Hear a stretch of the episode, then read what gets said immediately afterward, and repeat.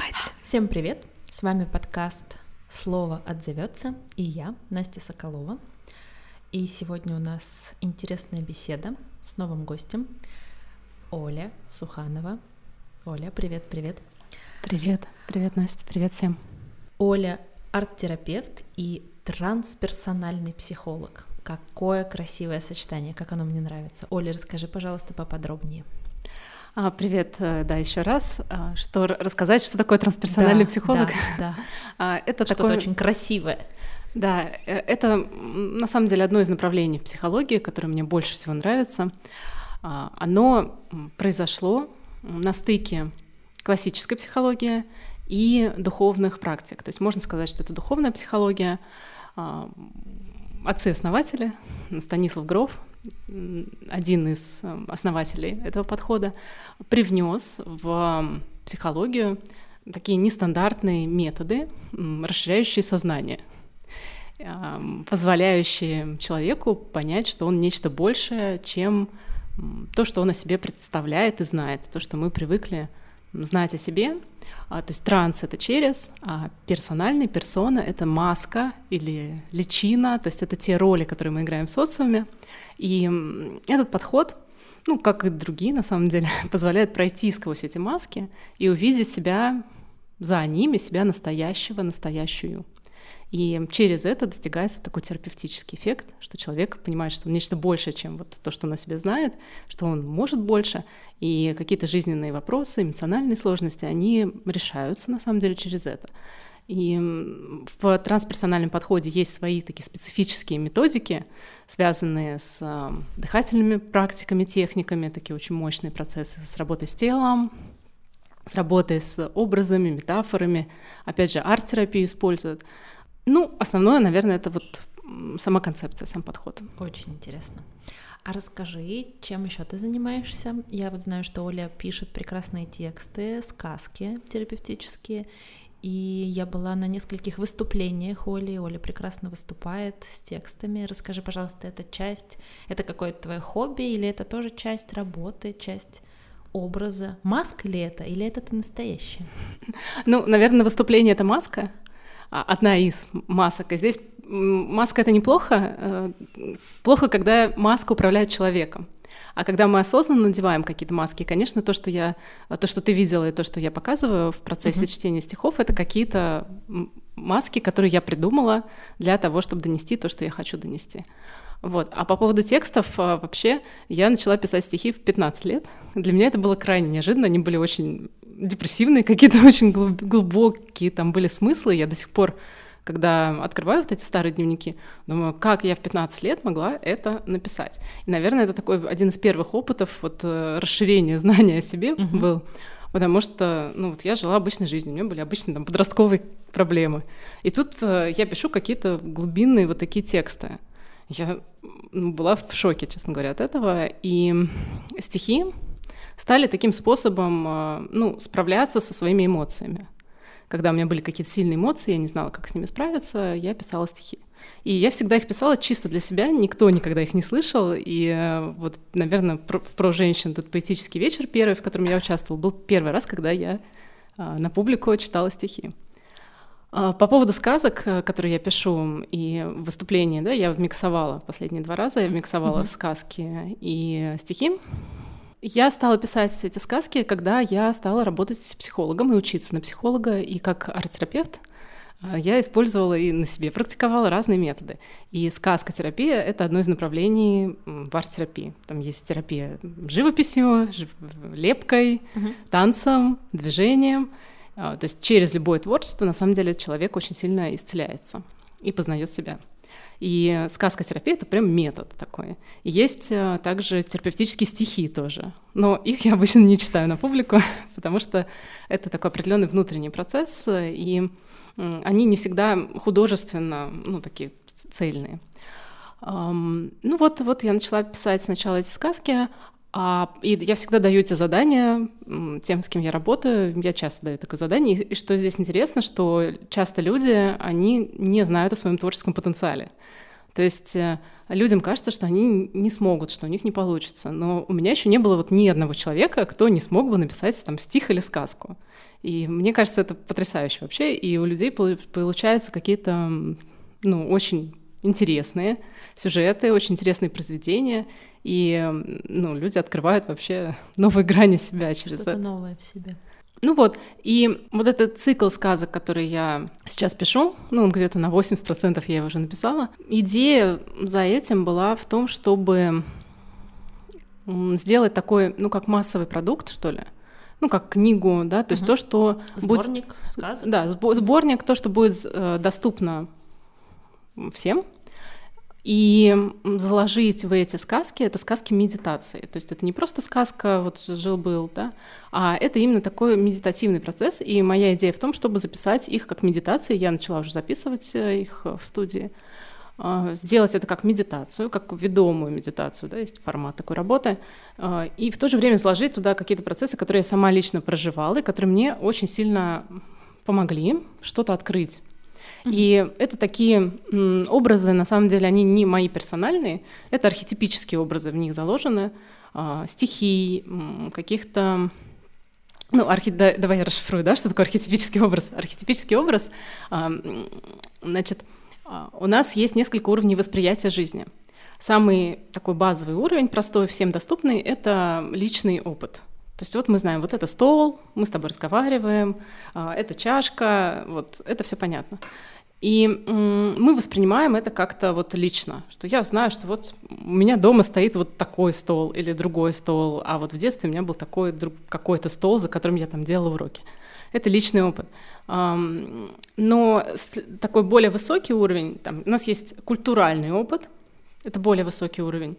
Культуральный опыт — это то, что едино для людей в одной культуре. Ну mm-hmm. вот, например, язык, да, и у нас есть какие-то пословицы и поговорки, которые для нас что-то значат, а для людей из другой культуры, из другой страны будут, будут непонятны. Будут да. сбивать с толку. Да.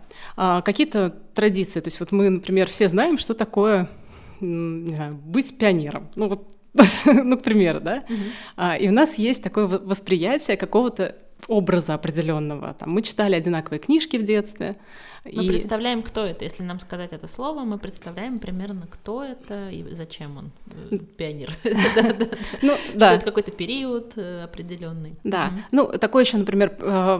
Даже будучи... Вот важно, да, от личного опыта, что ты сам, может быть, не пионер, но ты знаешь, кто это. Да, и здесь есть еще личный опыт, он накладывается на этот образ, но он все равно будет...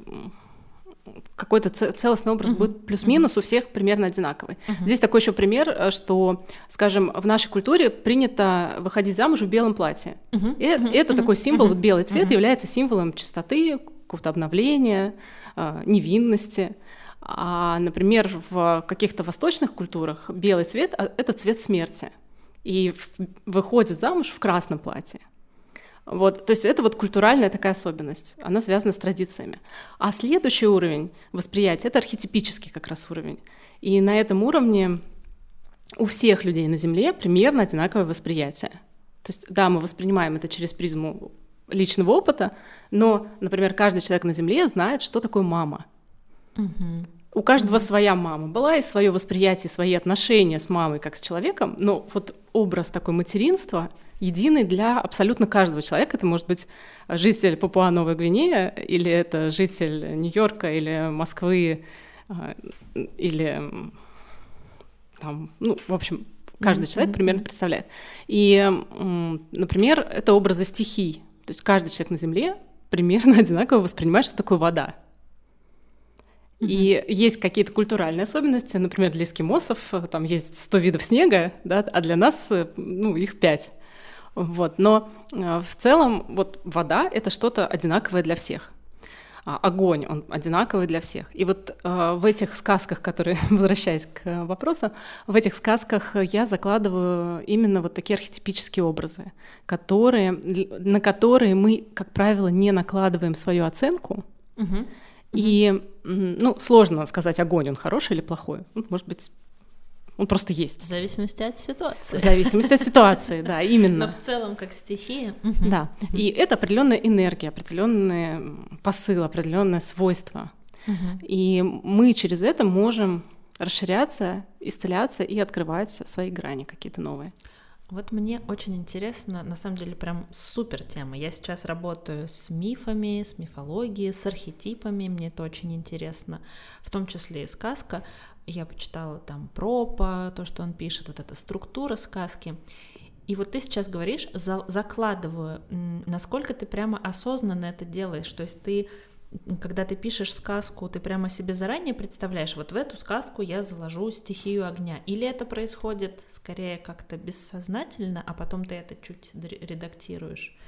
Ведь архетипическое, вот как мне показалось, оно же вот над вот этой мыслительным процессом, это что-то более бессознательное скорее, чем сознательное. Вот, вот мне очень интересен этот момент перехода за этих уровней. Угу.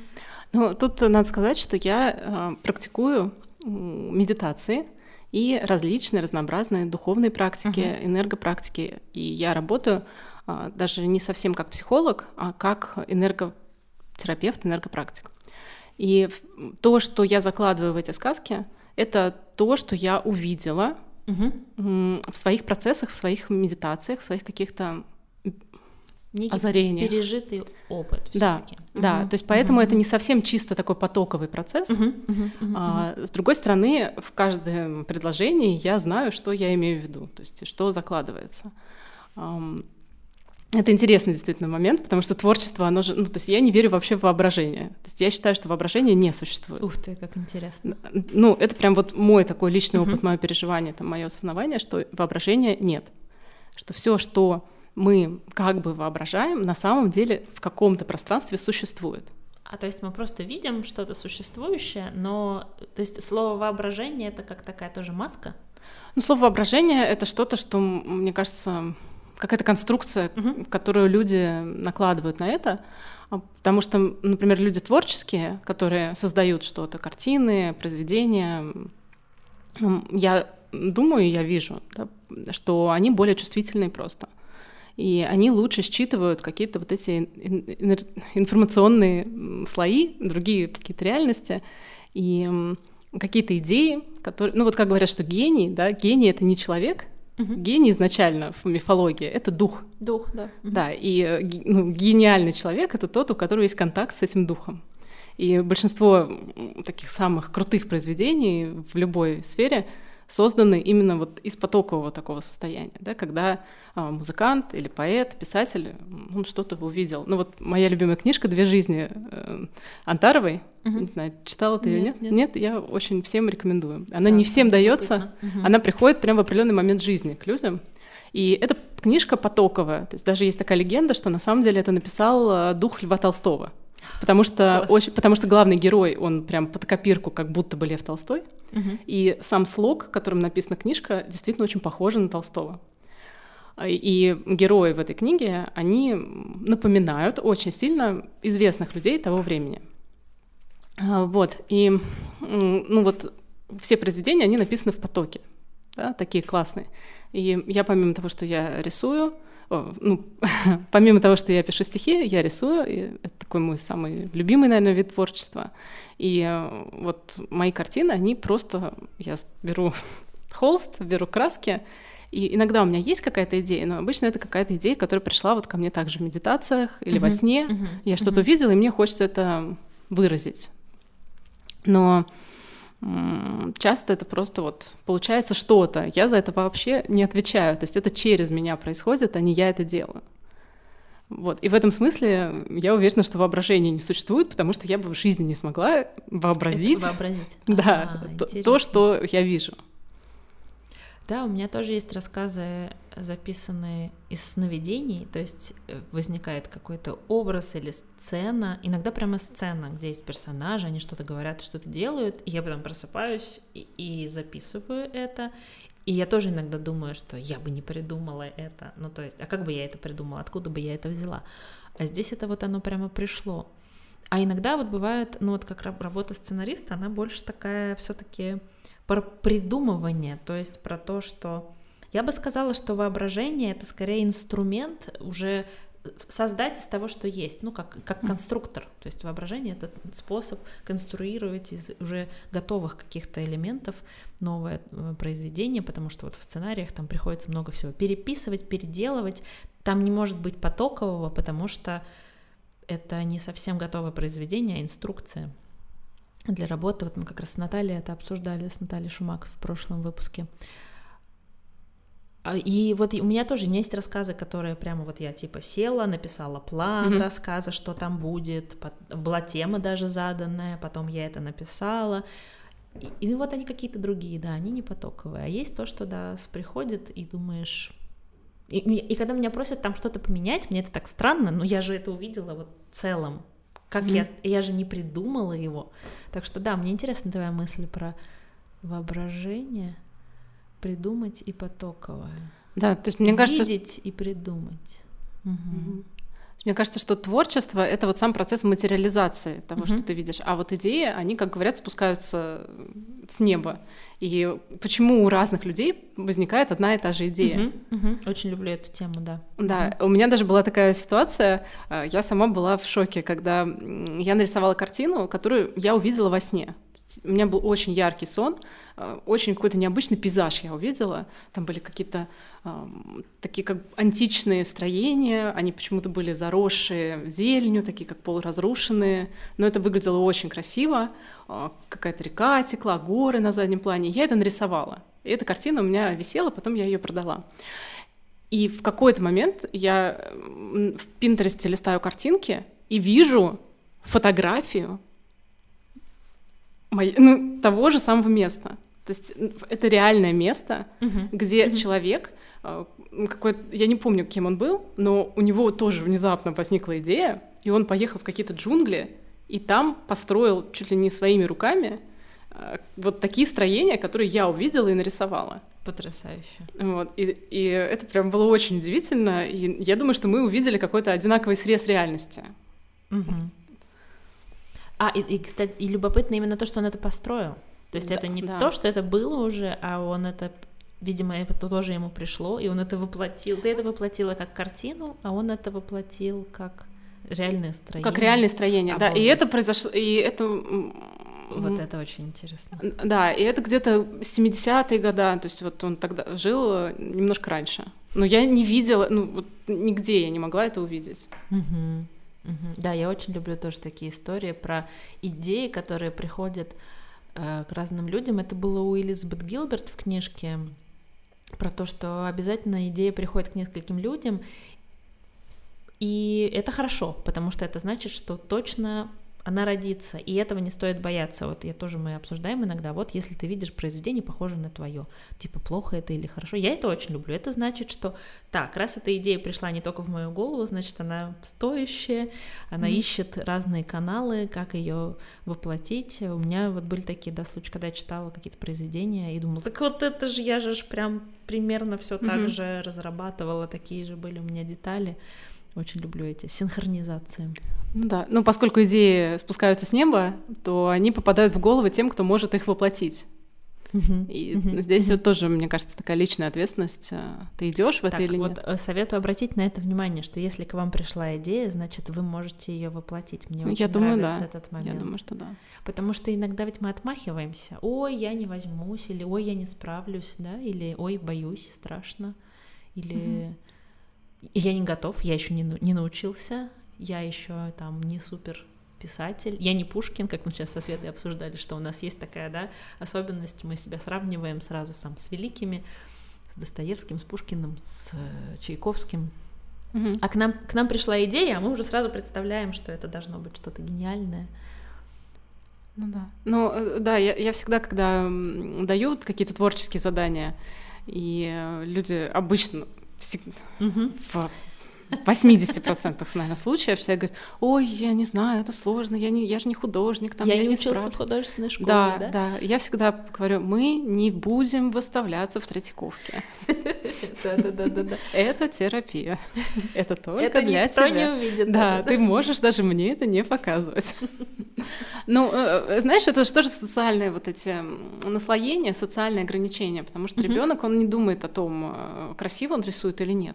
Ему интересен процесс, что он вот взял белую бумажку, какой-то яркий карандашик, и наследил. Да, и что-то Наследил, да, классное слово. Оставил, оставил следик. Как-то mm-hmm. самовыразился. Mm-hmm. Mm-hmm. И потом это блокируется, конечно, когда нас учат, как правильно, как неправильно. Это очень сильно мешает. Хотя на самом деле должно бы помогать. То есть, как в творчестве, мой учитель живописи, да, она повторяла такую цитату, не помню, кому принадлежит фраза, что в искусстве есть два чудовища. Да? Творец, который не стал мастером, и мастер, который не стал творцом. Это какой-то известный человек сказал. Угу, угу. Угу. Я думаю, как обычно, несколько человек сказали. Это же несколько. Да, нет, ну, Википедия приписывает авторство этой фразы. То есть что это означает? Что если ты творец, то ты можешь что-то вот создавать, вот эти воплощать идеи, которые к тебе приходят. Но чтобы сделать это качественно, тебе нужно стать мастером, научиться облачать это в такую форму, которая будет красивая, которая будет воспринята людьми. Ну, то есть даже в картине э, есть правило золотого сечения там, или воздушной перспективы. Угу. Так же, как в произведении художественном, да, есть э, там, завязка, да, да. Есть стилистика языка. Да, да. Да. И тебе нужно обладать вот этими инструментами. Но часто, когда люди учатся инструментам, они теряют вот эту творческую жилку, что ли. Угу, угу. Ну, превращаются в такого ремесленника, так что ли. Угу. Делаю, но, но что-то не то. Да, интересная мысль. Ну да, даже, мне кажется, вот у, у людей вот недавно обсуждали эту тему по поводу дизайна, что человек, который получил какое-то суперобразование, ему сложнее продвигать себя, угу. Uh-huh. У него будет постоянный какой-то комплекс самозванца, ему будет казаться, что он все делает что-то как-то неправильно, недостаточно хорошо, чем человек, который просто заинтересовался этим и пошел и делать в свое горящий удовольствие. Новичок. Да, да, именно, именно. И в любой сфере, мне кажется, это так. То есть, что образование, даже художественное образование, оно немножко блокирует это творчество. Оно может заблокировать. Я бы сказала, что есть такой риск, что ты весь уходишь в эти правила и забываешь про что-то более важное. Важное — это ведь не правило. Мне очень нравится это из трактата китайской живописи. Это огромный трактат, там огромное количество правил, техник, приемов, как держать кисть, как на нее набирать тушь, там дикое количество сложностей, как эту тушь даже растереть там для начала, а уж о том, как оставлять эти пятна на бумаге. Но там обязательно есть условие, что ты усваиваешь все эти правила долго и упорно, чтобы потом от них отказаться, чтобы потом их разрушить, конечно же. Ну вот опять же, да, нам хочется сразу разрушать, не научившись. Вот тоже важно, что сначала ты все-таки становишься мастером. Знаете, да, как в этом мастера суши рассказывают, что они там много лет учатся варить рис. И только потом уже нарезают рыбу. То есть вот все-таки опять же, да, время, время, обучение и нарушение правил, но для начала изучение правил. Но сначала надо знать, что ты да, нарушаешь. Да, да, знать, что ты нарушаешь. Да. Мне кажется, это вот интересная тема про время, потому что сейчас в, тоже в социальной среде, да, в, в обществе все очень ускоряется, uh-huh. и как будто большой такой прессинг, что надо быстро. Uh-huh. И uh-huh. у людей есть такая история про то, что вот мне надо стать суперписателем там, или кем-то, неважно, в любой области профессионалом, очень быстро. Вот прям, а если я быстро не освою что-то, то, ну, значит...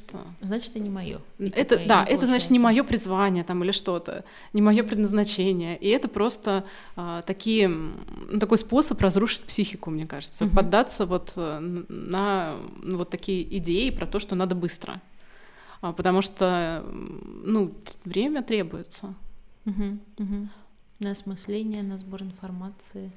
Ну, вот те самые десять тысяч да, часов. десять тысяч часов. Да, угу. И требовать от себя до этого, что, что я, я еще не Пушкин, ну... Вот еще про сказки. Мне все-таки очень интересна эта тема. Давай поговорим про «Путь героя». Давай, я люблю тему «Путь героя». Она, мне кажется, такой, с одной стороны, немножко надоевшей, набившей оскомину, с другой стороны, всегда работающим инструментом. Ты используешь его, инструмент «Путь героя»? Мне кажется, все его используют. Вот, о, у меня родился вопрос, можно ли его не использовать? Бывает ли путь без героя? Антигероя. антигерой, на самом деле, тоже. Ты знаешь что? Вот мой, э, не то что мой любимый фильм, но мне очень понравилась разработка фильма. Один из последних э, в Star Wars, э, как это по-русски? Звездные войны. Звездные войны. Там ведь, по сути, показан путь антигероя э, Кайло Рен. Э, там прям нам показано, вот как он стал злодеем, как он стал mm-hmm. вторым Дартом Вейдером. Но если посмотреть внимательно, там все те же самые шаги, что и у героя. То есть он все делает то же самое и почему-то становится антигероем. Но вот, вот любопытно, а путь-то тот же самый. Нет какого-то другого пути антигероя. Там прямо, прямо они очень это подробно разложили. Вот прямо все по шагам. Врата, там убийство отца. Только, кстати, у него убийство матери.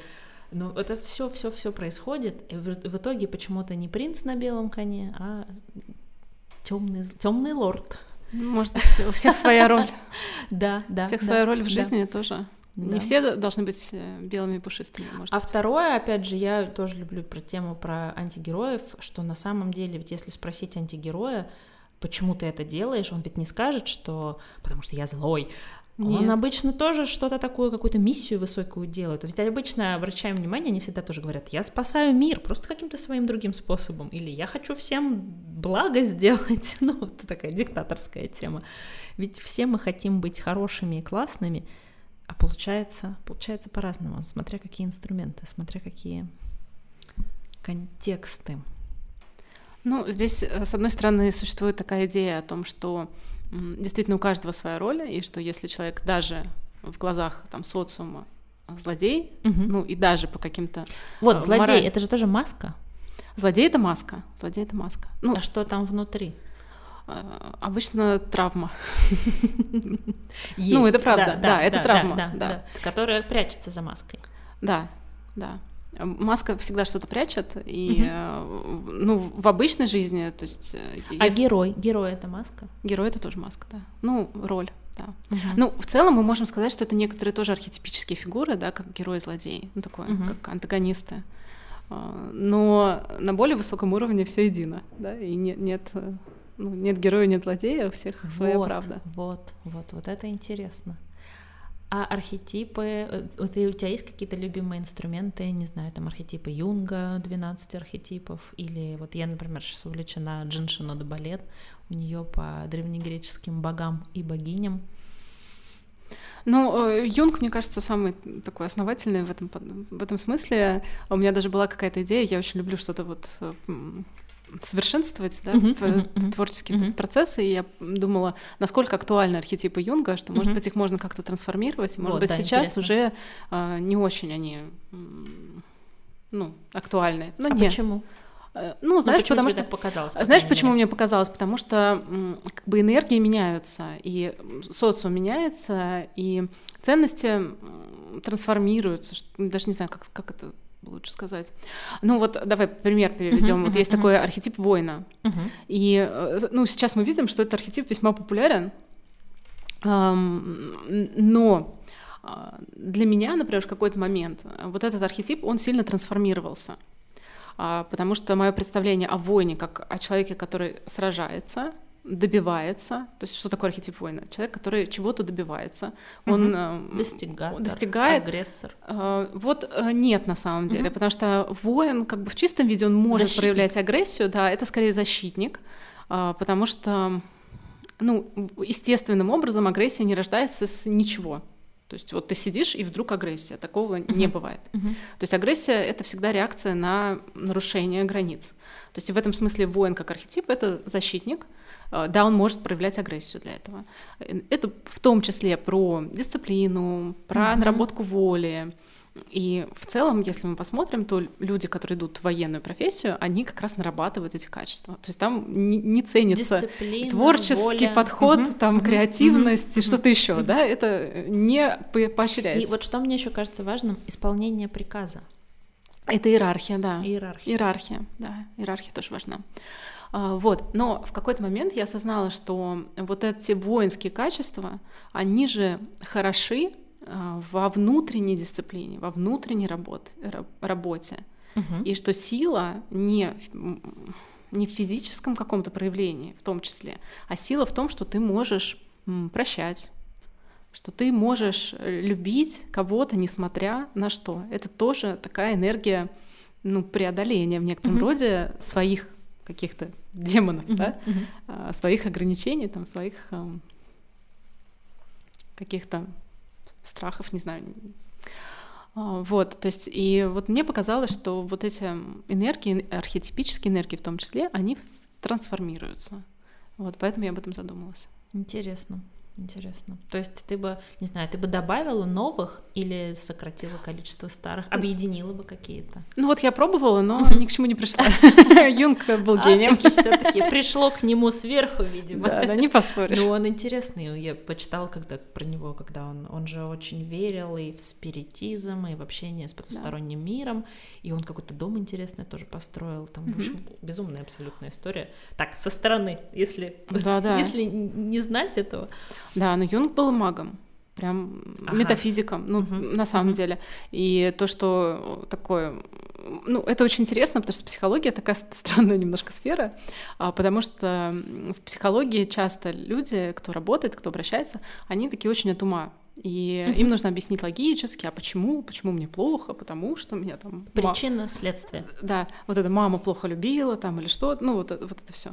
Вот. Но э, чем круче психолог, тем больше он метафизик. Угу. И угу. такие лидеры угу. в психологии, вот признанные лидеры, да, угу. э, это тот же Юнг, э, это вот сейчас для меня, например, такой один из кумиров — это Арнольд Минделл, э, Станислав Гроф, ну, многие другие, там, тот же Маслоу, который uh-huh. все знают, но, uh-huh. не все, uh-huh. но не все знают, что на самом деле, что он делал.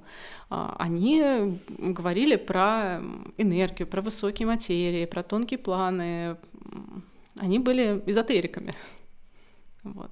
А потом, ну, как-то это прощается. Я бы сказала, что они использовали все инструменты. Вот я для себя в последнее время поняла, что раньше я как-то делила, да, там вот тут наука, тут эзотерика, тут астрология, а тут астрономия, ну вроде как бы угу. разное, правильное, неправильное, и как бы так, а чтобы выбрать, так все-таки сюда пойти или сюда, а сейчас я поняла, что это огромное количество инструментов, они все работают. Когда мне там говорят, там, вот ты, ты что, не веришь в гипноз? Верю в гипноз абсолютно. Рабочий инструмент рабочий. Астрология тоже рабочий инструмент. Карты Таро — отличный работающий инструмент, прекрасно работающий. Другое дело, в чьих руках.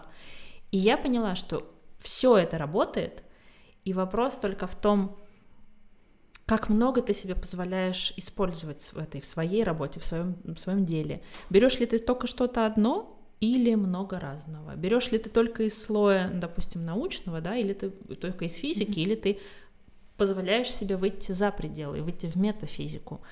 И я бы скорее сказала, что я верю вот в человека, вот хороший профессионал или, или, или еще не профессионал, а не то, что вот это плохой инструмент, не верьте всем астрологам или не верьте всем врачам, да, или там гомеопатия, ой, фу-фу-фу, лженаука.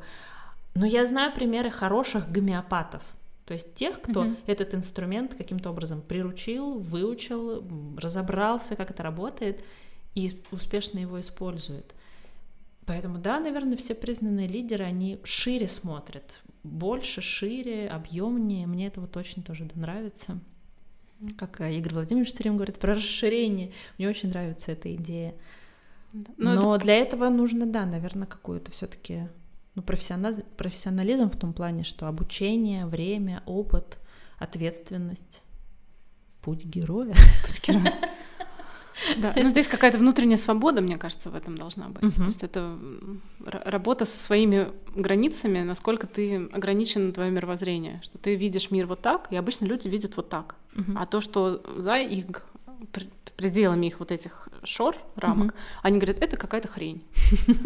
Что там, астрология, да это фигня. Ну, ты пойди проверь, фигня это или нет. Мне, я, я всегда сразу говорю, слушайте, ну вот там, да, какой-нибудь календарь там восточный, ну пять тысяч лет культуре, ну и уж если пять тысяч да, лет да. люди это используют, ну значит как-то же оно работает, ну, не, ну, не, ну нельзя же пять тысяч лет себя обманывать, хотя может быть и можно, ну как что-то же все-таки там вот от, отработали уже люди, то есть это очень хорошо работающий инструмент. Другое дело, что мы не знаем всех тонкостей, мы не погружены да. в это, мы же видим только внешние вот эти мемы, там животные, образы, а там же за этим тоже метафизический уровень, уровень архетипов какой-то общий. Да, это, знаешь, вот э, тут, знаешь, какая еще фишка про то, что я увидела, mm-hmm. про то, что когда мы идем в исследование себя и в расширение, вот как ты говоришь, да, то нам открываются новые уровни. Mm-hmm. И я это видела, у меня был такой период очень интенсивного духовного роста. То есть я, это прям был основной мой фокус. Mm-hmm. Все, что я делала, я чуть-чуть работала. Но в основном то, что я делала, я занималась практикой, медитировала, делала, я занималась, практиковала цигун. И, собственно, вот там ездила на ретриты, все, чем я занималась. И я несколько раз за это время увидела, как мне открывается новый пласт информации. Угу. То есть если я воспринимала мир как-то вот так, мне казалось, что я все знаю, что мне все уже понятно. И потом что-то происходит, у тебя внутри что-то там... щелкает. Следующий уровень. Да, и раз ты как будто поднимаешься на следующий этаж, и ты видишь, что в мире еще существует вот это.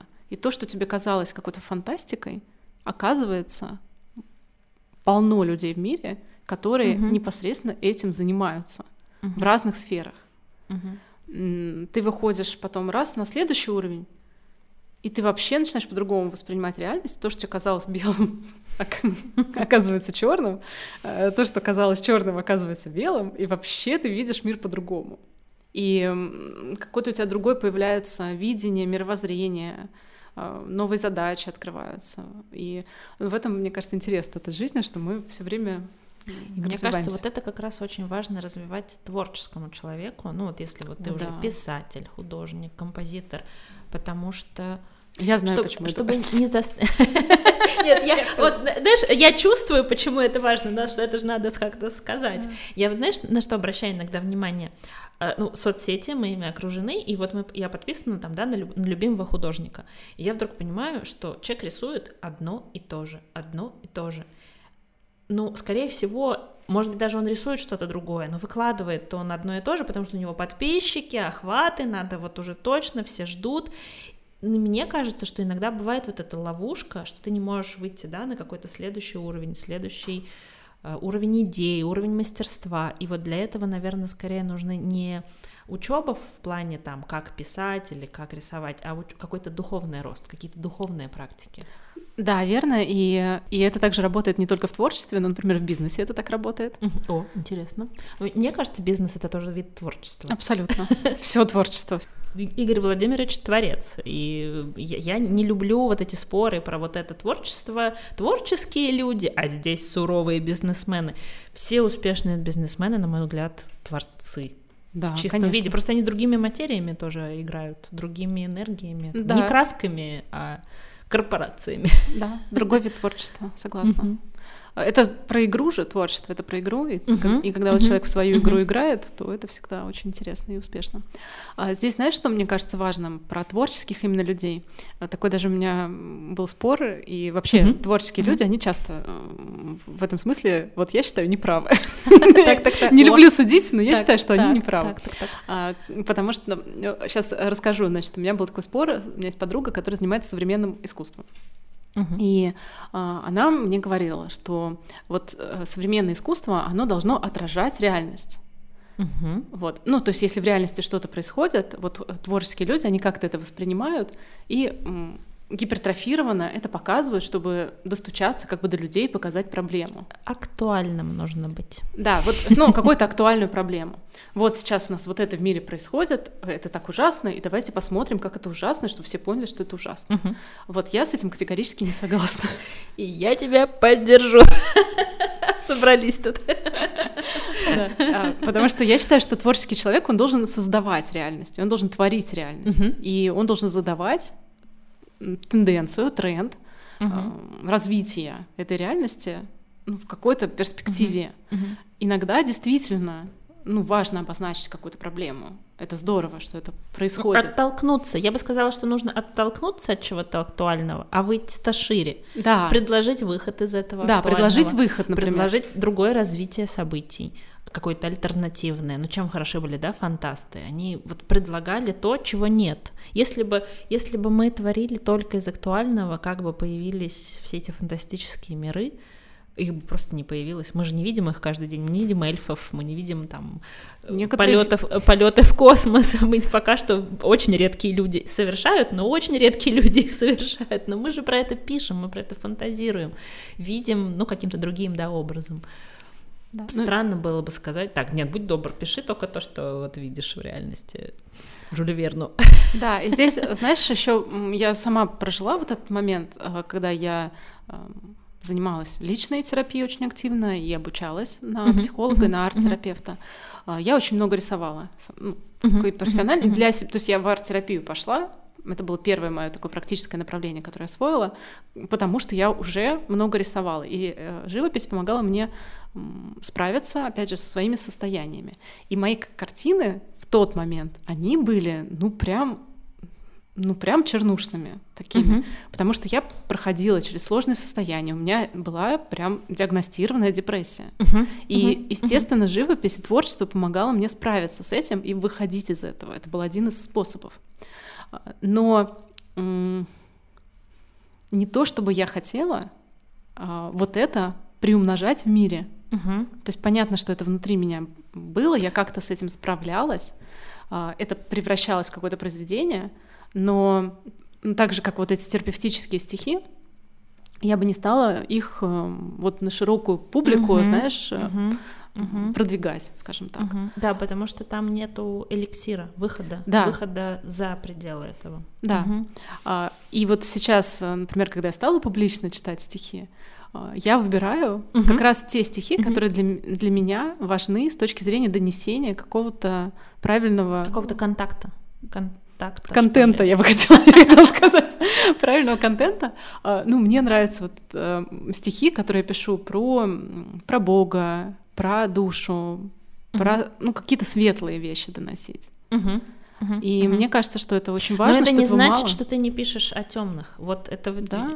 верная мысль. Ведь, по сути, твой спор с э, твоей подругой в том, что обязательно донести вот эти темные, да, стороны, что вот что-то происходит, и надо это донести. Но кроме этого же происходит и много чего хорошего. И наоборот, если человек выкладывает только светлые стихи, это не значит, что он не думает о чем-то плохом. Я вот сейчас посмотрела вот этот последний шедевр, абсолютнейший, конечно, Миядзаки.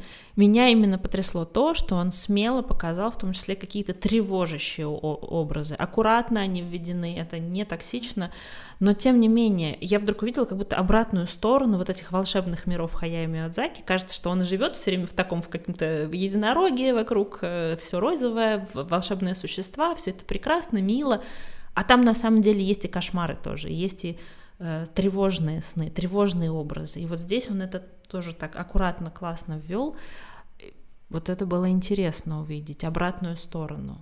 Что есть и то, и другое. Другое дело, что ты выбираешь показать. А выбирал он показать все-таки светлые истории, какие-то вдохновляющие, отражающие, отчасти отражающие реальность, а в то же время выдуманные, ну, дополняющие. Да, здесь, наверное, вопрос, опять же, как, как во всем, вопрос намерения, наверное, то, угу. с, с чем ты это делаешь, потому что э, в основном неосознанно, ну вот массово, да, я не... Угу. И действительно есть такая история, что э, в основном творческие люди, они это делают из боли. Да вообще не только творческие. Угу. Деньги зарабатывают из боли. Слушай, интересно. Становятся это... известными из боли. Да? Самые угу. популярные, э, известные люди, э, которые заработали очень много денег, э, в основном делают это из боли. То есть, чтобы скрыть эту боль как-то... Чтобы компенсировать. Компенсировать ее. То есть, это как маска, закрывающая боль? Да, ну, например, если человеку не хватило внимания, признания и любви, угу. то он становится суперпопулярным, все делает для того, чтобы стать суперпопулярным, чтобы получать эту любовь от поклонников, там, вот, чтобы мир меня признал и оценил. Вот счастлив ли он в итоге? Конечно, нет. Потому что это невозможно извне получить. Угу. И, ну вот это, мне кажется, такая важная проблема, ну, да, вообще социальная, угу. и, и, в, и в творческом процессе, и не только, что когда человек делает из боли, он сам несчастен, и он, по сути, вот, ну, вот этот посыл, он множит. Подключает к этому несчастью тоже. Окружающих, да. И гораздо меньше людей, но их видно и незаметно, кто может уже на каком-то этапе начать, потому что, ну, изначально все мы так действуем из какого-то недостатка. Угу. Но в какой-то момент переключиться и начать действовать из ресурса, из щедрости. Из щедрости, из благодарности, из желания отдавать э, искренне, а это искренне, когда это для себя. Угу. То есть я это делаю не для того, чтобы получить признание или заработать, или угу. чтобы меня похвалили э, кто-то. Потому что как, вот, разбирая мотивацию... Мне, мне очень это знакомая идея, потому что я за собой это заметила, что, да, мне... С одной стороны, я сложно воспринимаю похвалу, а с другой стороны, мне важно вот это понимание, что то, что я сделала, понравилось, что это хорошо, что я нужный человек, что вот это есть, да, какое-то вот принятие меня, какое-то поглаживание. И, и в какой-то момент я от этого, ну не то чтобы освободилась, но я это увидела, этот механизм, посмотрела на него снаружи, со стороны, так, эдак разглядела. Иногда стала выключать, и я вдруг поняла, так, а мотивация-то где? Я же больше не хочу, чтобы меня погладили, и я и не делаю что-то. И я так, так, подождите, ну-ка верните обратно, я же столько всего делала, чтобы, допустим, быть нужным или быть полезным. А теперь вдруг это не так. Да, вот тут важный момент переключиться, да, на какое-то другое. Да. У меня был такой момент... Когда... Не просто перестать делать, а... другой канал. Да, не перестать делать, но делать иначе. И uh-huh. это меняет качество, на самом деле, того, как ты это делаешь. Вот у меня был такой свой тоже процесс. Я очень люблю выступать. Я всегда любила выступать. Я даже много работала с людьми со страхом выступлений. Я не, даже, когда они приходили, я не понимала, что там бояться. Но у всех своя история, да, и у всех свои вот эти тараканы. И мне прям нравилось выступать, и я любой вот случай, где можно что-то выступить, рассказать, я старалась использовать. И в какой-то момент у меня было какое-то очень неудачное, ну, не выступление, я вела такой мастер-класс, и я понимаю, что я плохо это сделала, вот прям плохо. И наши ошибки — это же то, на чем мы учимся. Mm-hmm. Я стала анализировать, разбирать, в чем была проблема, то есть почему я там не смогла считать запрос людей, mm-hmm. Mm-hmm. почему я была mm-hmm. с ними не в контакте, в чем была моя ошибка. И я отловила вот это, что мне просто хотелось вот типа показать, что ну посмотрите, я такая хорошая, посмотрите на меня, там как я классно выступаю.